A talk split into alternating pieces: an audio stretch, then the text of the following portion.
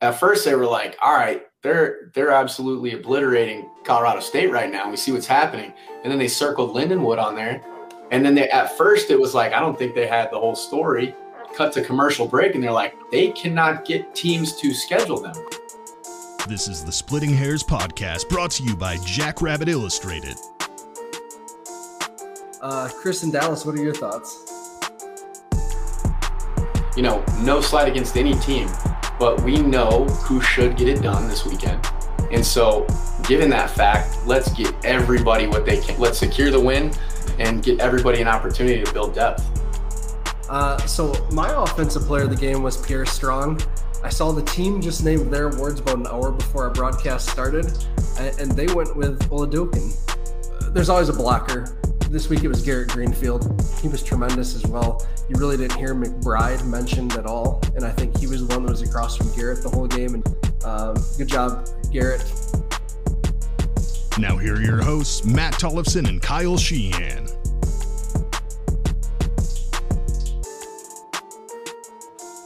And welcome back to the Splitting Hairs podcast, part of the Jackrabbit Illustrated Network, uh, presented by Drake's Place out of Bowdle, South Dakota.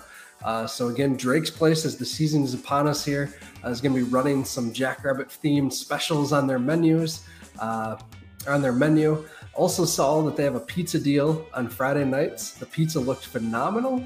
Uh, so sometime I may have to get out to Bowdle to get some of that pizza or get some of these SDSU and Jackrabbit themed uh, menu items. Kyle and Dallas, welcome back from Fort Collins. How you guys doing? Man, I feel great. Uh, got to see a lot of amazing spaces out there in Fort Collins. Got to see all you, all you guys. Well, all, all the the uh, alums that traveled. Matt, I we we were with you in spirit, man. You're with us in spirit. Um, but man, it was just great. It was obviously great to get a good win, big time win in terms of uh, the blowout, in terms of um, you know just how well we executed. Um, but overall, it was just great to see everyone that, that was able to make the trip up there. So it was exciting. Good. Same. Had a heck of a weekend here. Wife and I had a wonderful time. Game couldn't have been better. Uh, that town, I tell you what, I'd only been there once for about 12 hours. That town's unbelievable. Everything about it first class. Really enjoyed it. Uh, the the fans were getting a little lippy. Uh, their students may not have been the most informed student section I've ever come across. So that Definitely was fun. Not. Crushing their hopes and dreams. Thoroughly enjoyed that. Um, and and actually, I was going to add. Uh, no, I'll wait until rants and raves. I, I have a rant to add. But great time. Uh, loved loved the game. Awesome. Well, it looked uh, looked beautiful. The pictures I've seen coming out, it looked great. Uh, besides that freak little rainstorm that blew through, that of course delayed the game. You know, we I, just can't. I, I, had some some Iowa State uh, PTSD going on when that happened because we were down there for that one, and that was brutal. Yeah, yeah, yeah. So other than that, you know, I was I was impressed uh, with everything I saw on on on uh, the game or on on the broadcast. Uh, I thought the FS1 broadcasters were first class. I thought they were complimentary of the Jacks. Um, I did write this in rants and raves that our fan base uh, right now appears to be kind of sensitive. I get it. It stinks to be called South Dakota. It stinks to be called San Diego State uh, repeatedly on these broadcasts, but this group didn't do that once. And there were some people that suggested that they were surprised at how the Jacks were doing. I read it more as impressed personally. I thought they were impressed with our work um, and the showing that we were putting out there. So maybe that's just me, but uh, that was the broadcast. How was the atmosphere in the stadium? Man, it was awesome as far as like, and maybe this plays into one of your rants, uh, Dallas. So, but we were entering the stadium and, uh, you know, there's a lot of energy because obviously we got delayed a little bit longer. So it's like, you know, telling telling a little kid maybe you know you got to wait for that christmas day christmas morning to open up, up all your presents and stuff like that. So you know they were a little anxious but as we're ascending the second level to get to our seats they start cheering fcu and granted everyone loves a great in-state rival. Usually they open with cu in, in denver at mile high. Um, that game's been nixed uh, for a while now. But you got to know your opponent. You should probably not overlook them, but that's just a young fan base, right? A young fan base that hadn't been in their stadium in full capacity in 644 days, right? So want to give them a little bit of benefit of the doubt, but uh, you know, our fan base, as much as we don't like, you know, the team down south or the team up north, we're focused on an opponent in front of us. So that's kind of it was kind of funny. I, I liked where we were at as far as a fan base there. And then they left after like the second quarter. That was the best feeling. Man, they just started to bail. You just felt it right away. Uh, I enjoyed well, it was was it Chad? Chad shared uh, a quote out of one of the major uh, Colorado newspapers that basically said that you know the, the student section had the crowd electric prior to the game for the first time in 644 days and then the game happened. Yeah. and that was the vibe that I got from you know from everybody, and it, they they shut up in a big hurry. Yeah, they said uh, in a different publication they were like, yeah, you know, it was it was noisy and it was a raucous crowd for two and a half quarters, and then there was a mere "Let's go rabbit" chance mm-hmm. emerging from the the second deck of the visiting side, and I thought that was hilarious. Yeah, and uh, one thing that I've seen after the game uh, CSU Ram Nation is kind of their fan account, like we are, and they're tweeting that their coaches have burner accounts criticizing players, and so Man, what a mess! Maybe. What a mess! Yeah, it, you know, I did I did notice there was a lot of chirping going. I mean, emotions are high, right? They haven't they played an abbreviated schedule in the fall last year, but the weird thing for me was seeing how like what in the rewatch you could see him up close and they're zooming in after the play and there's so much chirping and i really like the composure that our squad seemed to play with right? Backus is one of those guys that plays with a chip and i like that you know it's stylistically um, but he's not doing things that cost his opponent in terms of how he plays the game and things like that where their quarterback was literally getting in faces of other people whereas on the flip side you see chris just composed. His eyes stayed the same, not too big. You know, the moment wasn't too big for him. Um, and he wasn't trying to do too much and he wasn't trying to force plays, which I thought was exceptional. So another thing that I, that I really enjoyed about, about that. Yeah. Yeah. And I, I did tweet that out during the game, how much uh, Centeio was chirping after oh. every oh. play every play. And McBride too. He was one of my. I mean, he's one of my favorite. I'm a fan right out the gate. I mean, yeah. his the tenacity that he plays with. Like he's never down. Like he's just going to continue to fight for that extra yardage. He's got great hands. I mean, they raved about he had like what 13 catches or so, um, the 100 yard mark. But every single time he was like, essentially, it seemed as though he was complaining about a late hit or this. It's like physical football, man. We played in the Valley week in and week out. I mean, I don't know what the Mountain West is like, but it sure got displayed on Friday what type of brand we roll out there. Yeah, I, we were the more physical team for sure. Like they were physical too, and they were physical too, right? I mean, they they had some some moments, but those mm-hmm. moments weren't strung together like four quarters of play like we did. Mm-hmm. I mean, just uh, that was I don't say the best hitting game I've seen us play, but man, it's got to be close. I mean, between Bach bringing the wood, uh, you know, Michael Griffin just coming in over and over delivering hits. Uh, Gales on on one of the first series that quick pass, Stallbird had him corralled, and he just unloaded his entire energy into him from about 10 yards out. Graham Spalding again. Graham always just flying and box scraping. And I want to say too, our I, I thought this was exceptional from our safeties. Now it kind of could have hurt us a little bit, which I'm sure it'll get cleaned up. But they're um, they were a couple times they were overzealous to, on their run fits. But Manchagaya, you know, who's not known necessarily for coming up and fitting, he made a nice little fit on Bailey one play, and that's a 240 pound back. They continue to say, although on the film it kind of looked like he was a little lighter and, and, a little more slight than I thought he would be. Mm-hmm. Um, I think I think fortunately we got to play Lepke last year, and that just kind of I mean we've always been a good run stopping defense. So to see those safeties also get in on the action was really exciting. I thought. Yeah, I couldn't believe he lined up. He lined up like he was Adrian Peterson. I mean, he was nine yards deep every single time. Mm-hmm. That's something I noticed, you know, as a Packer fan watching film on AJ Dillon after they drafted him. So, so that's just something that he likes to do with his backs is that single back, uh, deep in the backfield, find the hole and go type of guy. So I thought their backup actually yeah. maybe the the player that gave us a little more grief. He was explosive yeah. through the hole mm-hmm. um, and had some good speed. So I'm glad they didn't use him as much as or used him as little as they did. mm-hmm. So hey, let's so let's dive into rants and raves a little bit here. Um, we've kind of segued into it just a little bit, but uh, um, yeah. So first, I mean, my first rave uh, has to be the 605 Hogs. Uh, you know, we shouldn't be surprised anymore. I tweeted uh, in, in, the first quarter after the first couple possessions, we got to get going. 605 Hogs are getting whooped. Or, you know, it wasn't that aggressive, but it was just 605 Hogs have to dig in. Time and time again, this happens. They, it, it's body blows repeatedly by them over and over and over again. And it just wears down defenses. And what a cool thing for an offensive lineman to go out and be able to demoralize a defensive line over the course of a game. What what a cool thing that I realized going into this game. I was normally when you you play a bigger school, when you play an FBS school, it's the depth and their size that come into play towards the end of the game.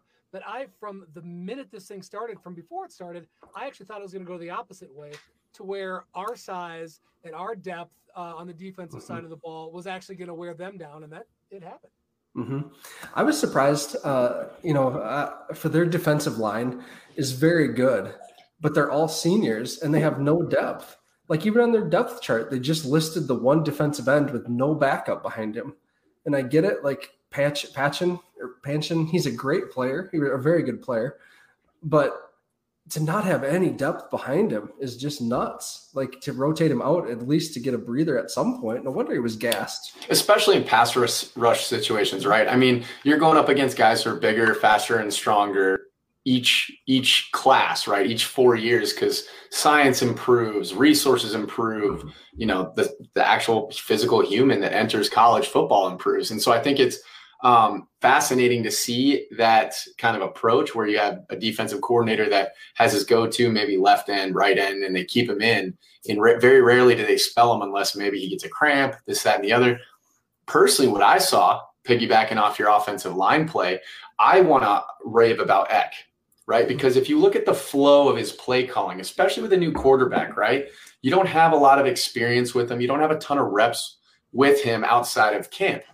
But what you do have is film. You have his strengths. You have interacting with him. And what I saw, they were blitzing us like crazy. Run, run blitzes, all different types of blitzes in the first series and a half. So what does Eck do? He moves the pocket.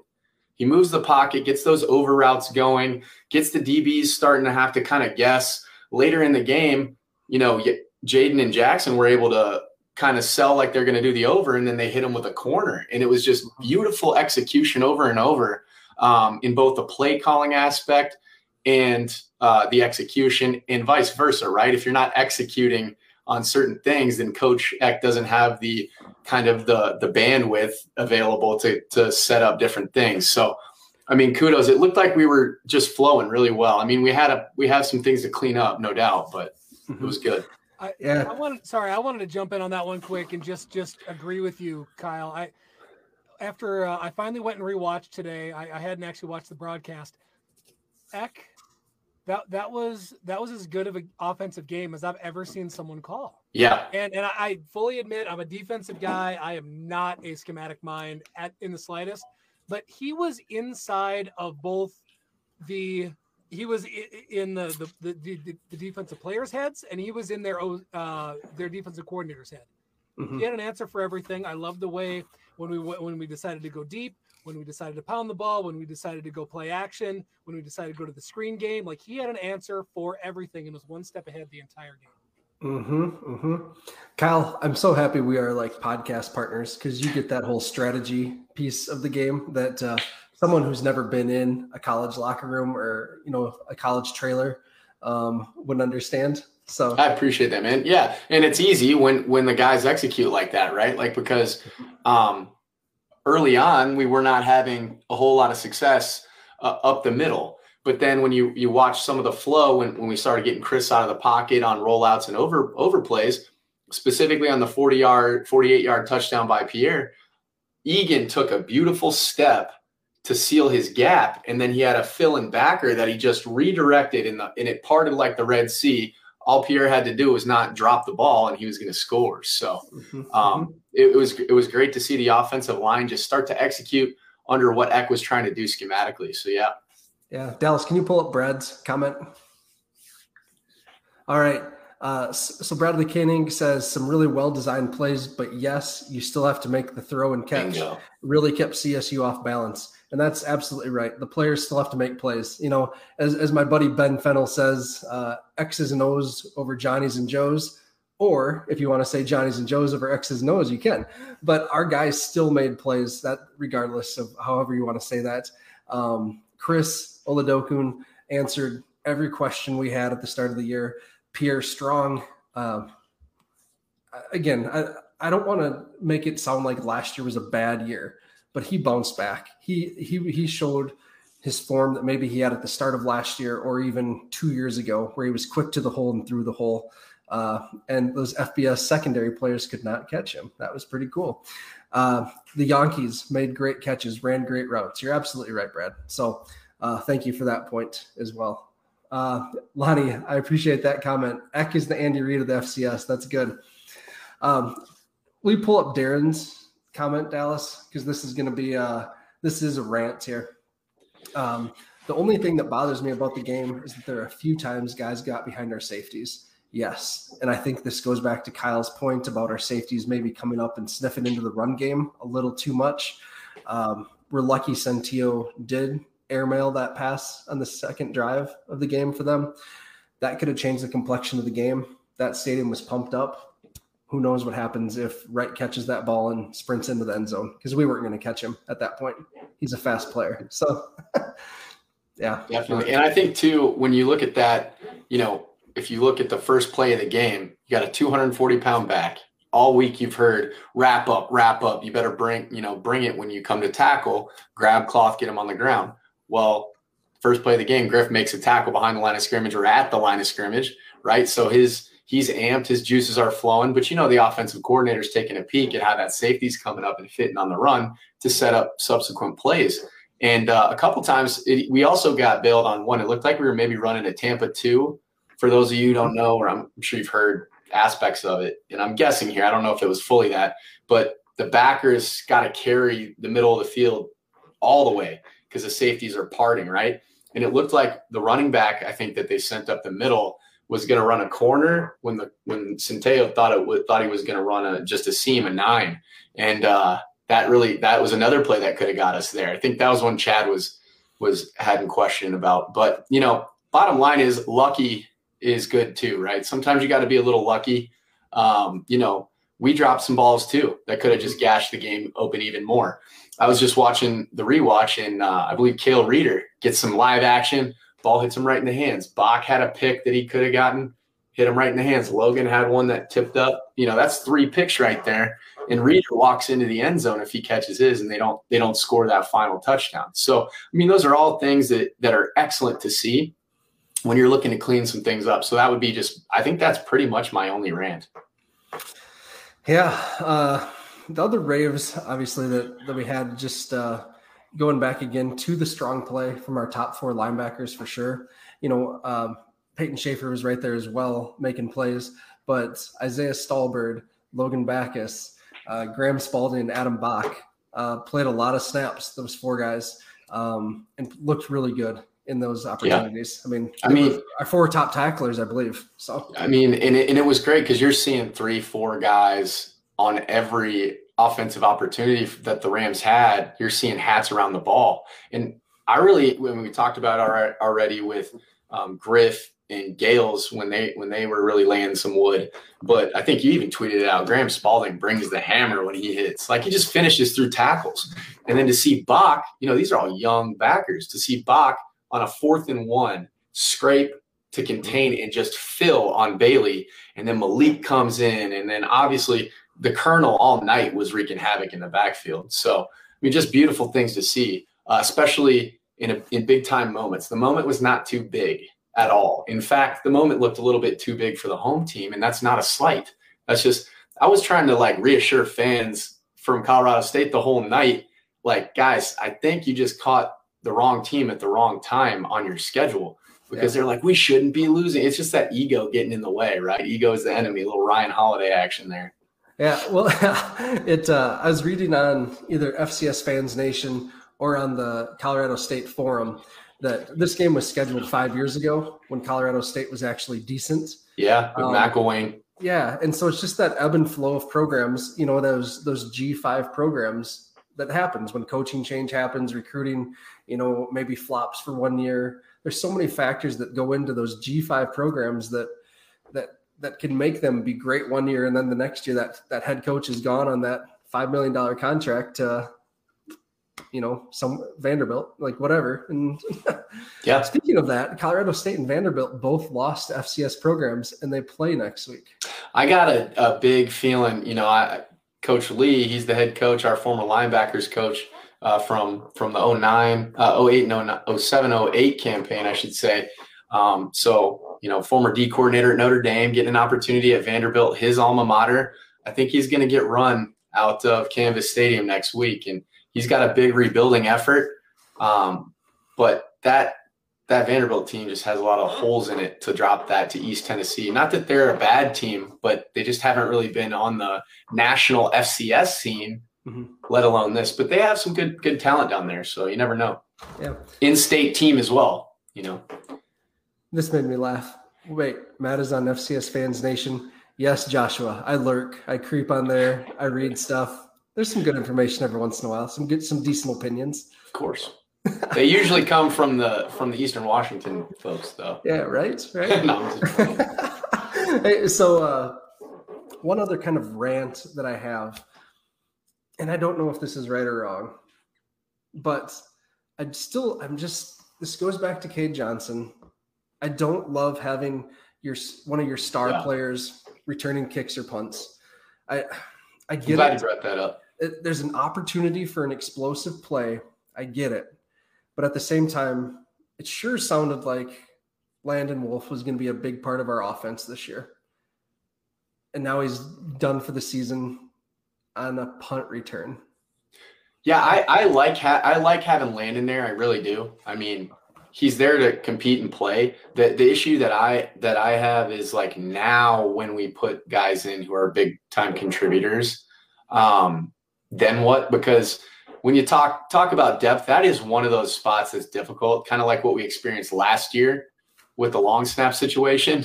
I mean, you really don't build a roster around those those small elements that make a big impact, right? So for me, didn't like seeing Isaiah. I love I love that Isaiah caught and secured the ball at the four, but I don't like that he caught it at the four, and I don't like that he's a premier running back of ours. But I mean, I don't know what they do. I mean, maybe you get into some of your your younger receivers and give them a shot just as an opportunity, because don't they still have the four games before you burn a shirt opportunity? So maybe you dip into freshmen, maybe you dip into younger talent.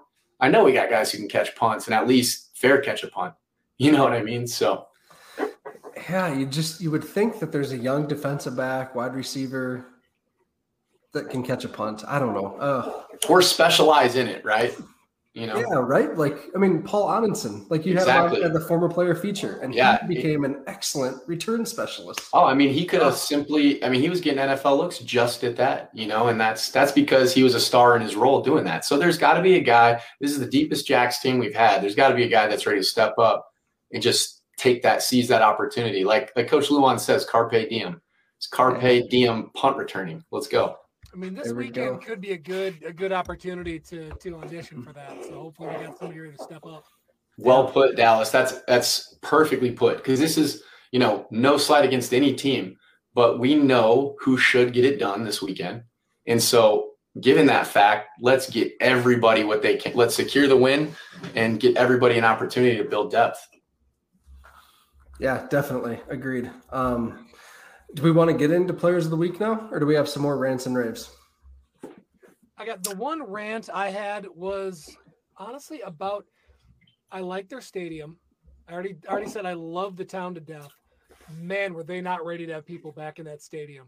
That's It true. was- oh my goodness. So poorly run as far as getting us in. They didn't check our tickets. Did they check your tickets? Nope, didn't didn't didn't check tickets. I was in line twice. It took you 25 to 40 minutes to get a beer or a hot dog at any point during the game until everybody left. Uh, Hmm. I mean, they they did a terrible job. It was really bad. Yeah. And that's tough too, right? Because the people work are probably working second jobs, maybe they're university employees.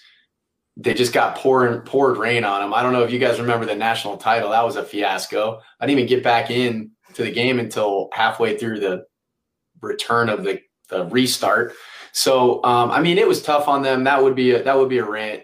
I was even going up. I went up to one of the cops and I was like, "Hey, you guys are going to be in for a long night because they didn't check anybody. This might be over, you know, oversold or overfilled or whatever." Um, but you know, it is what it is. It's a college college environment, I guess.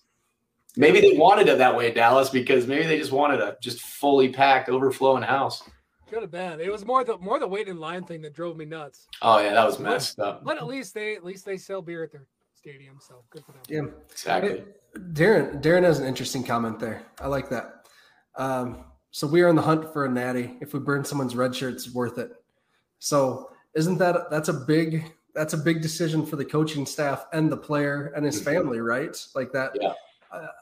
I I agree, Darren. Um, selfishly, as a fan, I agree.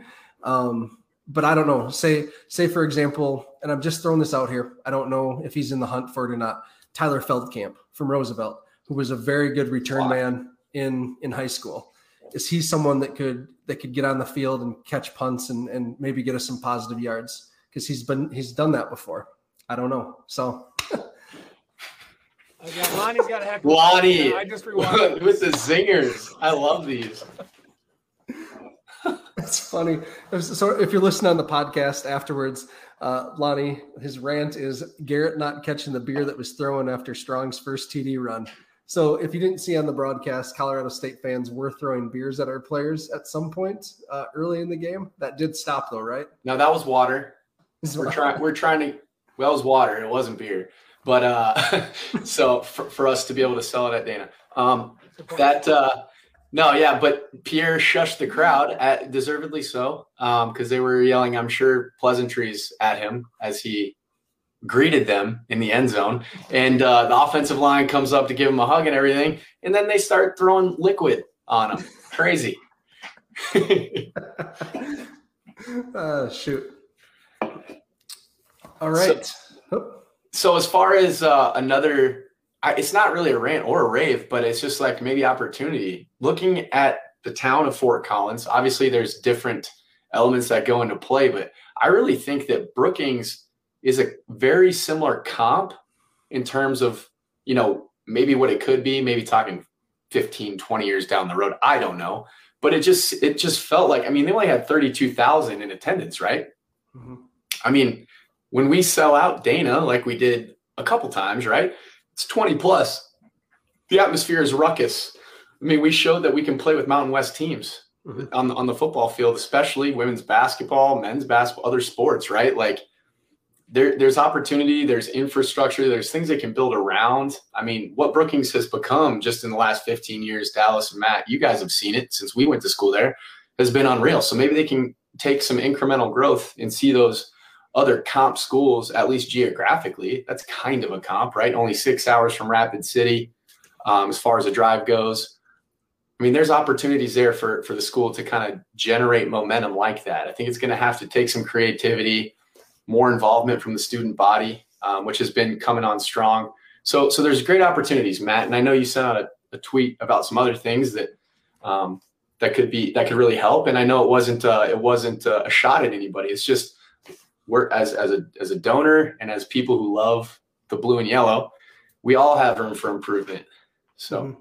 yeah, and so I do want to give a rave out to the former players, um, the former players association, the hair raisers, uh, us, and uh, the, the parent players. Um, Austin Sumner, yes, for for organizing the event and promoting the event at Brothers Bar uh, in Fort Collins, where people gathered.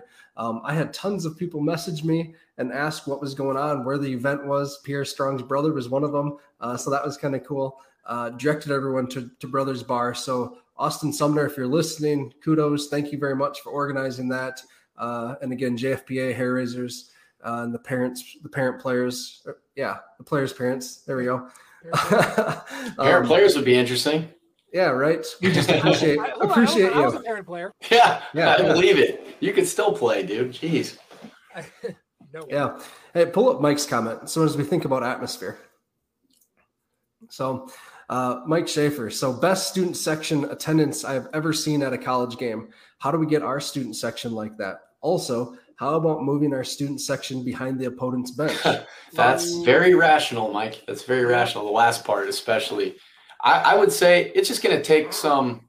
I mean, the tough part is is hunting season is so big, right? There's a lot of different factors that we're competing with or against, and then the regional FBS play Iowa, Iowa State, Minnesota. Those are kind of, you know, th- those pull some people. I would, I, Minnesota more so now used to probably be Nebraska, but we know what's happening down there. Um, but you know, those are some of the things that pull those students away. And obviously, South Dakota State is a little bit of a commuter school for a lot of those those folks. Maybe they go back and help on the farm, just different things like that. I think that what we could do, and I kind of put a just some thoughts together in a text thread or in a tweet thread, I do think we need to generate pep rallies because if the if if the fans don't realize, especially the students, they don't realize their impact and they're not they're not taught or kind of groomed at how to cheer and what to do and like it doesn't become a thing, then uh, then they're not going to continue and carry that over on Saturdays. So I think it would be really cool to get an actual pep rally going you know, sell merchandise, sell beverages to those who are of age, and just generate some buzz and excitement because the team is doing everything that they can they can do. So you right? and I, yeah, you and I, plus I think three or four other people at the same time, without any coordination on Twitter, we're talking about the exact same stuff. Yeah. It's let, us and, and mine was I, I think I was mostly just talking intro and some other stuff because somebody played uh, I forget yeah. school it is. Enter the Sandman. Yeah, Enter Sandman, right? Enter Sandman. And, exactly. And and how do we get people actually going nuts like that? Tell them what to do. Teach them yeah. what to do. And again, mine, I love the pride more than anybody else. I defend our band. I I I talk so much trash to other bands because I think ours rocks. Do not cut to them the second the players run in the field. uh, you know, get, get, again, teach people what you want them to do. Let's get people fired up. Let's not play okay, you got me on a soapbox now. Let's not play a 50 year old song before walkout because we love the phrase out there in the fields because that's going to get people fired up. Anyway, yeah, I, there's some stuff that we can do. I'm excited. And what, you know, back, back to talking about rants and raves and stuff. When you have people that care, you're going to get opinions, and that's that's a good thing, right? That's positive. We're all in this together. Yep. One thing, um, you know, I'll give credit to John Green. He's a he's a listener uh, of the show. When he was at SDSU, he started the Barnyard Cadets, I believe, and they tried doing pep rallies. Uh, you know, they they practiced kind of like at Texas A&M where they have uh, yell practice or whatever it is. Yeah. Um, I mean, they tried doing stuff like that. Um, and it just never caught on. So it's just one of those things that's going to take time, and but it's hard when your student body turns over every four years, you know. Right. So, and again, we're and we're we're in rare air for South Dakota State, and it's it was great seeing those tweets by you know the the old guard, people who have been there, people in media, um, just just following them and them saying it's amazing how nobody we were like kind of an afterthought in D two, and now in D one we are slugging teams, right? Just taking them to the woodshed and. That's going to give you a springboard into being able to build a tradition, right? Being able to build um, opportunities for fan bases to just show up. Uh, but again, like I wish it wasn't that big of a deal. But if you sell alcohol at a game, that's just going to bring people because it it's a built-in atmosphere creator. Right. One, one thing that I've been thinking about and actually had a conversation with a few of the hair raisers yesterday. Um, we got to quit, and it's not our fault this year, but we it's so hard when our first couple games, home games of the year, are against cupcakes and the game's over by halftime. Mm-hmm. Like, if I was a student at that point and the Jacks are up 38 to zero at halftime, I'm likely going to leave. And it, it doesn't encourage me if, to come back, to come back, um, you know, in three weeks for, for Southern Illinois. Like as a student, I'm not thinking about how good the Valley is or that Southern Illinois is a really good program right now. Um, so, gosh, if we could just get a home and home scheduled with a Big Sky team, like like Montana State again, maybe Montana State will be better, or a CAA team to come out and play us a home and home, just something to try to generate some some continued excitement that it's not just a patsy our first two games of the season every year. So exactly, and you know that's a that's a function of teams not. I'm glad they they talked about this on the broadcast, Matt. I think you were watching it live. At first, they were like, "All right, they're they're absolutely obliterating Colorado State right now. We see what's happening." And then they circled Lindenwood on there, and then they at first it was like, I don't think they had the whole story. Cut to commercial break, and they're like, they cannot get teams to schedule them. I, I mean, Tarleton State bought us out, and I'm sitting there talking to the TV, and Lauren's like, that's because they didn't do their research. And then the next after commercial break, they're like, actually, they can't get anybody scheduling." And right now, it's it's a big deal. You can't fly directly into Brookings. So that's yeah. tough, you know, because then that's extra resources for busing. It's extra, you know, figuring out where you're going to stay in, in hotels and stuff like that. So um, I guess anybody want to donate for a for a bigger regional airport out there? Yeah, right. Who's got deep pockets? Yeah. So this is a good topic. We uh we appreciate all these thoughts and, and feedback and everything. Chad, I agree. Student tailgating needs to be a priority. Uh, when I when I was a student, we loved student tailgating. My stu- my tailgating spot is still called the Still Hairs uh, because they tried to remove students at that time uh, from the tailgating area in the backyard. Uh, but instead, we just put our money together as poor college students and bought a spot and then named nice. it the Still Hairs. So um, that that's the story behind that. But if if they do want this atmosphere, and I'm interested in SDSU football uh, because of the great times I had before the game at student tailgating in the backyard.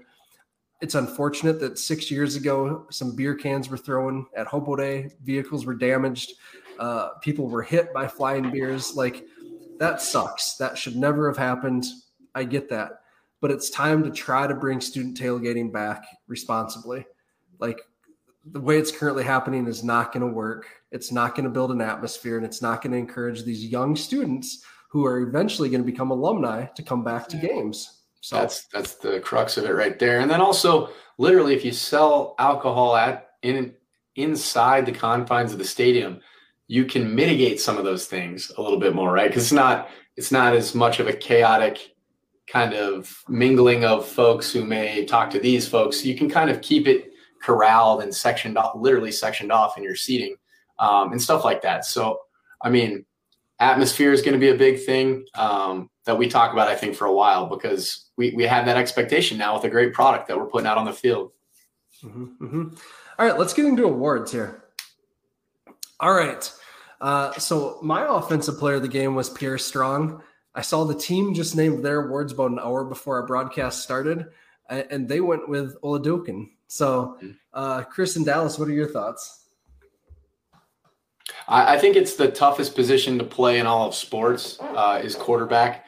So I'm gonna tab him. I'm gonna give him a nickname right now. Obviously, I'm just just it's just uh, I'm putting out feelers here, but I'm gonna call him Chris O, and the O is for offense. So Chris Offense because he showed that he could do it all on on Friday, right? Like I think that was my the biggest impressive thing for me. And not only was it the the ability to get outside and put the ball literally wherever he wanted to and needed to. But it was more so him dumping the ball when nothing was there. We, we've had quarterbacks who have a lot of skill, like Chris, but would force the rock into positions, trying to do too much, rushing. You know, I mean, for instance, we, you know, when we were playing Minnesota, we forced the ball on a on a bad Aaron snap, and it was a pick six, and that kind of changed the complexion of the game, and, and kind of we seeded the momentum from there but not Chris. Chris, the moment at the five yard line when he was when he had a guy bearing down on him from the edge and he stepped up in the pocket and hit uh, Jaxon for a for a big gain across the middle. I mean that poise and composure for him to continue to escape outside the back uh, pocket on certain plays when he's flush from the pocket and dump the ball out of bounds and not try to force it to live to fight another down. That's huge maturity. Yep. Um, and then to know when to pull it timely, right? everybody coming in the season saw his numbers at Sanford, looking at those running stats, and it's like, man, is he a run? Is he a run first guy? Is he a pass guy? He is a playmaker. So Chris Offense is my player of the game. Same, same here. Sorry, the one of my favorite plays of the game, and this is boring as hell. Uh, I forget. I think it would have been second quarter. there was he got uh, he there was some tremendous pressure. Somebody there was a safety kind of had a hold of him, and who was coming across? Somebody was running a drag, and he could have tried to force the ball and force a completion, which probably would have gotten picked. He threw it away in the vicinity, and I was so impressed just at the way his decision making there was fantastic. Like he mm-hmm. did not we in the past we would have seen someone try to force that completion because it was whoever whoever our receiver was had a little bit of a step, but uh, the you know backpedaling. There's no way he would have the strength to get it there. I'm so impressed with the way he played. And uh, our our our partner from the B team, Ben, uh, on his Twitter, put together a phenomenal thread of some of Chris's top plays. He also put together a thread of Pierre's top plays. So um, check out what Ben put together there. I think his Twitter is at Cappin Hard. Um, he, he, it's a really good thread to, that highlights exactly what Dallas and Kyle were talking about there. So check that out. Um, also on the offensive side of the ball, they always do some, a blocker now. Are we getting some feedback, or is that just me? Sorry. I heard um, it. I don't know. I'm muted. Okay. It uh, there's always a blocker. This week it was Garrett Greenfield he was tremendous as well. You really didn't hear McBride mentioned at all, and I think he was the one that was across from Garrett the whole game, and Panchin was across from uh, Aaron Johnson. So uh, good job, Garrett. You didn't catch that beer though, so sorry. it was an uh, Aquafina. Yeah, right. On on defense, my player of the game uh, was Stalbird. He just impressed me, uh, stepping into that linebacker role. Led the team in tackles. Uh, on Dyshawn's big hit, Isaiah was the one that actually made the play in space and, and held the, the, the back up for Deshaun to come out and clean up. Uh, so that was kind of cool. Um, he just seemed to he just has a nose for the ball. I don't know. He's going to finish with a lot of tackles this year. And he had some great. He had a really like two two specifically that stand out coverage plays downfield. One on the boundary where he's running with the guy and just pocket for pocket could and kept his hands off him, didn't get flagged. That's a big thing defensively. We didn't get flagged for PI like we had in the past, so we cleaned that up. Our blitzes were really, really timely now, um, and and we executed the timing on them right. So remember before they were like a hair too late, um, and now we were just just bearing down on them, um, forcing Aaron throws to where the timing was all messed up, and um, players of the game for me, real quick, just offensive lineman. We challenged him uh, kind of towards the end of last year when he, when he was facing some tough competition. But Wes Genant, I thought, played pretty well on the offensive line, along with Egan Lickus, I think, did, did really well too, as far as really springing Pierre on a lot of plays.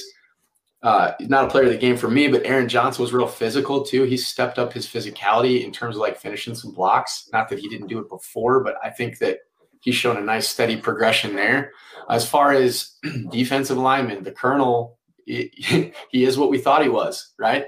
Uh, to steal to steal a little Denny Green. He he's just disruptive. His rip move, his rip in his hips. So like when you're coming up underneath with your arm and your bicep and you're trying to kiss the sky with with your fist there, he does an excellent job of that, but also getting skinny. That's something that's something that big framed guys struggle with and it allows you to slip through and he just keeps his feet moving. So mm-hmm. really excellent really fun to watch because rushing passers from the inside is very hard and he, he does a really good job at it. So hopefully we can keep that up.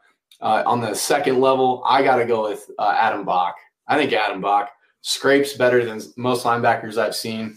Um, he's got a great build. I think his ceiling he still hasn't really even gotten close to it. So that's my guy Kyle, can you um, just for those of us that aren't aware, what does scrape mean? What is scrape? So scraping uh, is when the the play is flushing outside your leverage. So let's say uh, if you're facing the offense and the play goes outside your right shoulder, you're going to scrape to contain, right? Because you know you're you're not fitting that your particular gap at that point. You're in pursuit mode, so you're going to scrape to contain. You're going to stay in the inside pocket. So if it would be the offensive back's right hip. So you're going to stay in his hip pocket and get your head across mm. the face. Bock did that unbelievably on the fourth and one play, um, where he met, met his man in the hole, scraped over the top of some of the trash, and then fit real hard and kept his feet going. And then the boys came to help. So awesome. Adam uh, is an excellent player. Awesome. Good. Um, special teams for me. Uh, was Brady Sorensen just being back. I, you know, I, the return game wasn't that impressive. Uh, Fromm missed a field goal, uh, but his kickoffs, Cole, Cole Fromm was the special teams player for the team, and his kickoffs were out of the end zone every time. Colorado State had zero return yards on kickoff, um, so that's that's phenomenal, especially with is, that speed at returner. So is Brady number forty five? He no, he's not right. So he wasn't snapping. He's not the short snapper. Oh, is he? Is Brady short snapping on field goals? He should be. I, okay, he is. Then then he. I saw forty five in there one time. I didn't think that was his number. Um, the only reason I ask is because on the first field goal with Fromm, it was a beautiful snap in terms of placement, but it looked like he may have gotten part laces on it. So if anybody knows, if you kick any little bit of the laces, it's going to kind of fly a little funkier. And I think maybe that might have something to do with it. So they're still working out that operation, it looks like. So we'll take a gander at that. But um, as far as other special teams uh, go, um, Dustman getting some some real live action. I mean, I don't know what it feels like to be a punter on that kind of a stage, but it, I'm sure it's a little bit different at other play than playing at other places. So I thought he did a good job. Um, for, Brady, Brady, Brady is 45. He is 45. Excellent. Yeah. Okay, good. Um, yeah, and we did get some questions on that. Uh, we did say we are going to take questions tonight. Um, and so, yes, Hunter Dustman did beat out Ben Dinkel for the punting job. Um, as Stig said, uh, I believe on the on the Stig show, as well as uh, in some other areas, that um, it's going to be an ongoing competition. Brady wants to win his job back, or not Brady. Ben Dinkel wants to win his job back, but Hunter just out punted him in camp. So uh, it's nice to have two punters on the roster that can do it. Yes, Ben did come in later in the game and kick one. I I'm assuming that that's just uh, Stig keeping him engaged um, because Brady has been, or geez, Ben has been a good punter for us for two three years now. So, um, but Hunter Hunter Dustman was a very very highly regarded recruit who did have a strong leg who his senior year did suffer a knee injury, so it's taken some time to get back uh, with that. Um, but he was, uh, I believe, like a five star punter and a four and a half star kicker, something like that. So, yep. Yeah. and, and that's that's why I love having you as uh, my little co-host here on the pod, Matt, because that depth of coverage is just something that we're not really getting, you know, especially at certain classifications like us. And I did want to get to a question asked on, on Twitter. Lonnie Har asked, uh, about Tucker Kraft over under 55 catches. I, am kind of remiss. I can't believe that I didn't mention Tucker because he looks like a grown man out there. And at times, if if it wasn't for him wearing white, you might have thought he was McBride um, because they both really move well. They were getting open. They're physical at the point of of contact, and um, and Tucker's a, a sophomore, so that's I mean, we have a we, we're the den of tight ends, baby. Like that's that's what we're known for right now running backs and tight ends. At, at one point in the game, I'll admit this, I had it in the drafts to be sent. Tucker Kraft's the best tight end in this game. Don't at me. But, yeah. but then McBride started blowing up, and I he's hmm. damn good. Both of them are are both of them are as I mean as advertised. I mean Tucker took that next step at least in game one and really showed he's a featured tight end. He's definitely to be involved consistently. I think he might be I like 55 as the number for a sophomore, but I think we're going to get enough games to where I think that number is more around 60, 65. Um, but again, he's got a every he had one he dropped. I know he was upset about it, but he didn't let that affect him and played to the last play. Mm-hmm. Um, little homage to the last play on the helmet. By the way, the helmets look beautiful. I really do like the rabbit on it. Uh, it's a new era. So I'm really excited. That was really cool to see. And then shout out to the unsung heroes in the equipment department too for getting the chin straps to match finally yellow, mm-hmm. match the yellows. Um, but I do think that he'll he'll have an excellent year. Yeah. Um, so just to kind of you know we need to transition here to thinking about Lindenwood. Uh, but first we got to thank our sponsor Jack Jackrabbit Central. Um, you know again they put out some new gear uh, right in the middle of last week. So go on their website check it out jackrabbitcentral.com. Uh, nice and easy to remember. Um, just again, uh, the, the, best variety, high quality, um, and, and, great customer services we've experienced here on the podcast. So, let's move into Lindenwood, Kyle. Love it. So Lindenwood, right off the top here, uh, the, the obvious connection is Jed Stugart, uh, who was the head coach at University of Sioux Falls from 2010 to 2016, led them to a phenomenal record as they made the transition from NAIA powerhouse to Division Two. Um, just did great things. Um, there, there is a connection. Our staff every summer goes down to the Lindenwood Mega Camp. Uh, they host a mega camp down there that's attended by th- a thousand pr- prospects. It's huge. Uh, probably a hundred plus colleges are there that send multiple scouts or coaches to go look at kids. Um, it's just a huge, huge camp. So the the fact that we continue to get invited to go down there to scout players um, just lets me know that our coaching staff does have a decent rapport with their coaching staff.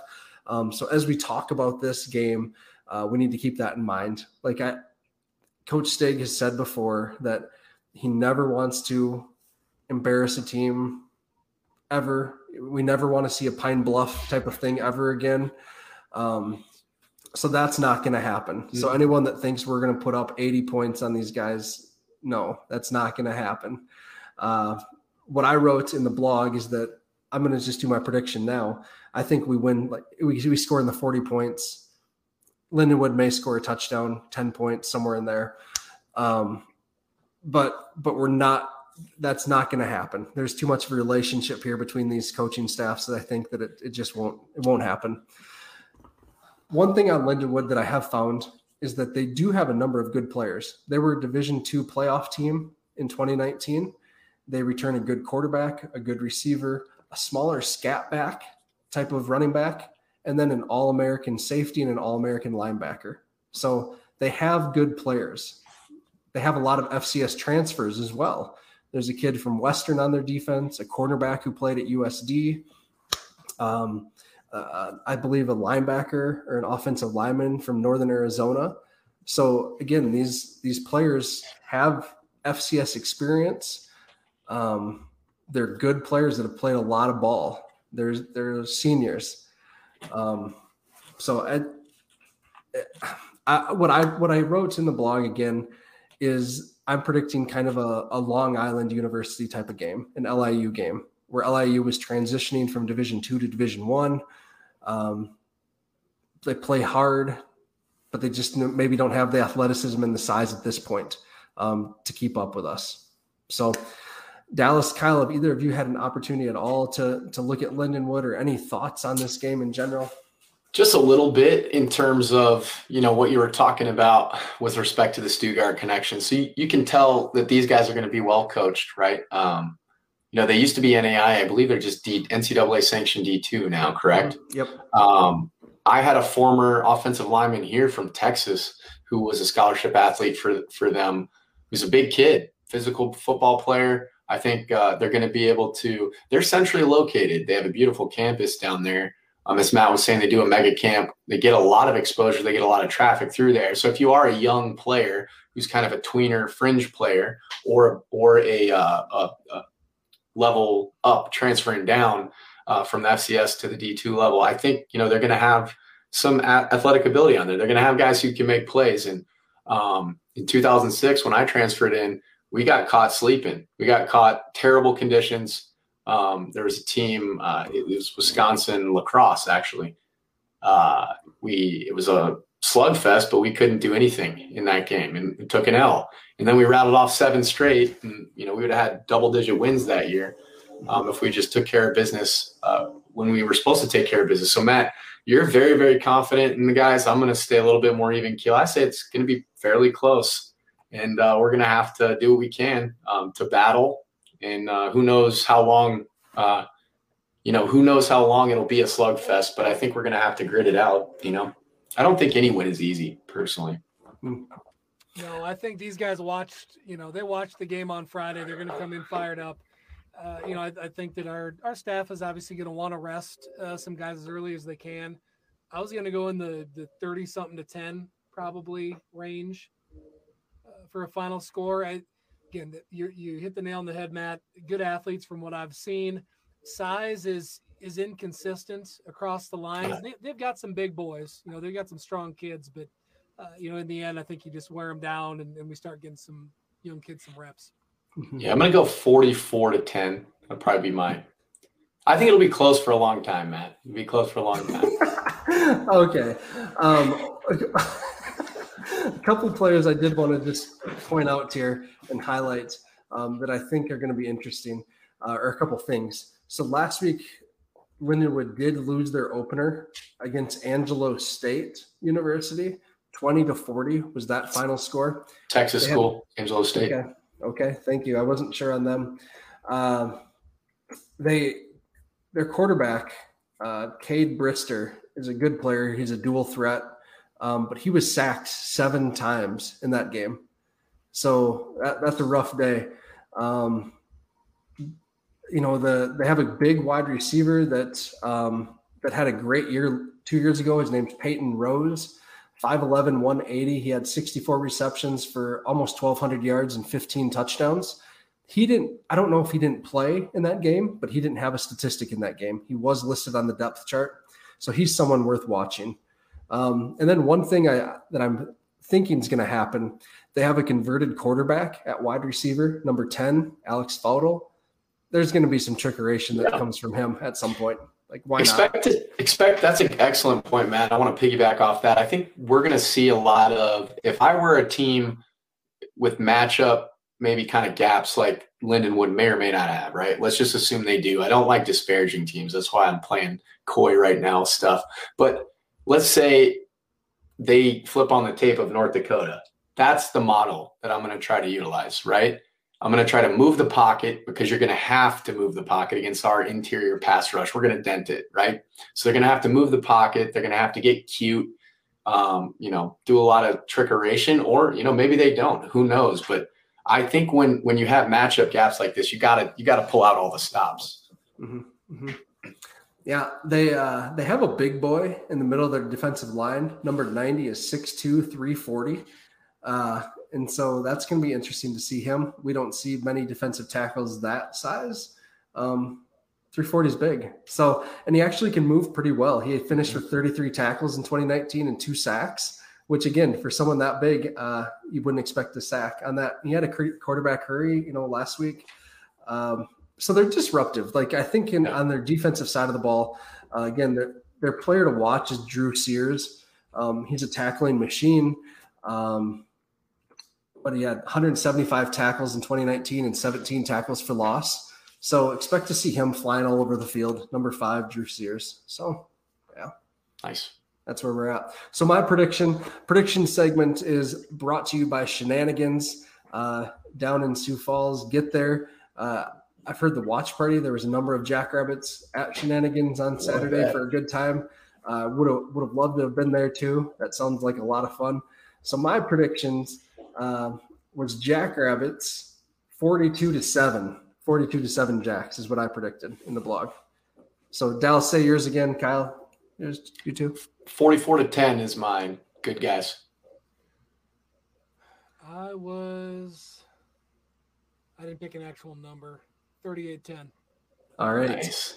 Player of the game for me offensively is going to be Isaiah Davis. Defensively is going to be Caden Johnson who I want to highlight too for being a disruptor that we talked about and actually having a pivotal fumble recovery uh, in the game that kind of shifted momentum back to the Jacks. So forgot about that. Was, that play was huge. It was huge. Yeah. And I was amazed how fast he jumped on that thing. I mean, you could actually see the wheels turning in his head. he looked at where the ball carrier was supposed to be. He looked at the ground and got down before anybody else. It was. He's a football player, man. Watch him. Watch how he. Watch his instinct. Watch how his burst he's going to show up in the stat sheet for the Jacks for a while. Yep. I um my player of the game here. Man, who'd you pick, Kyle? I'm sorry for offense. Offense, Isaiah Davis. I think it's going to be a physical okay. run run game. Yeah, I I am going to go with Tucker on this one. I think we see a long catch and run uh, from Tucker on this game. So uh, defensively, um, I think it's going to be someone that's maybe a little off the radar. Um, maybe like a Malik Lofton gets a couple picks or something like that. Nice. So, yeah.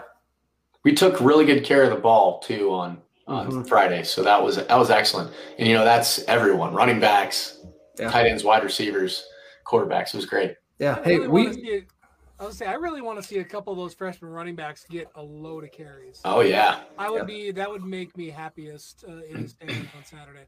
Yeah. I uh I do want to put in a brag or a humble brag for our team here. We really nailed the what to watch uh last week. So um if you if you you really need to be reading our what to watches. Uh, That's one of my favorites is the what to watch. so yeah, Love it. it's uh we we nailed it last week. So yeah. And for those who don't know, we just do a little kind of give you a, a kind of a skeleton of what to watch for in terms of bulleted bulleted points um, on all sides of the ball and all facets of the game. So it's quick read, easy to digest. Uh, it's exciting. It's good stuff. Yep. So just kind of a rundown of our week the content that's coming out this week. Uh, the opponent preview for Lindenwood is already out. Tomorrow, Kyle is going to be dropping uh, a uh, Upon further review, just kind of a a little examination into certain things that either happened in the Jacks game and are kind of happening around the, the nation. Yep. On Wednesday, we have our What's Cooking from Tim Goldhammer, uh, chef down at Mitchell Tech and former Jackrabbit alum. Uh, on Thursday, we, ha- we leave that open, but Friday we'll have our What to Watch come out. And then B Team, are they recording tomorrow, Dallas? Are they live tomorrow or Wednesday? I do not have that. Uh, they they have not given me their schedule, but I, I believe they'll record tomorrow uh, and get it up on Wednesday. Yep. Yeah, I think typically it's Wednesdays when it comes out. Yep. Awesome. So, uh, any last thoughts, guys? Just got a quick little quick little plug here. Got a few of these left. Uh, the splitting hairs and JI branded Yetis. For those of you who are only listening, these are the two models. Again, so if you want those, uh, we're kicking proceeds back to the JFPA, so it all goes back to the athletes.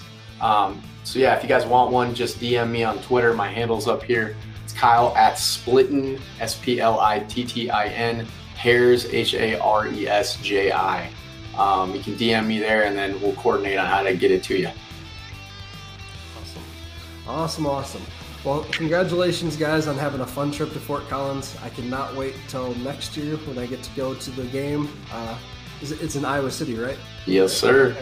So, um, you know, we'll we'll maybe um, get down to Vermillion this year for the game. Maybe that'd be another road game. We'll see.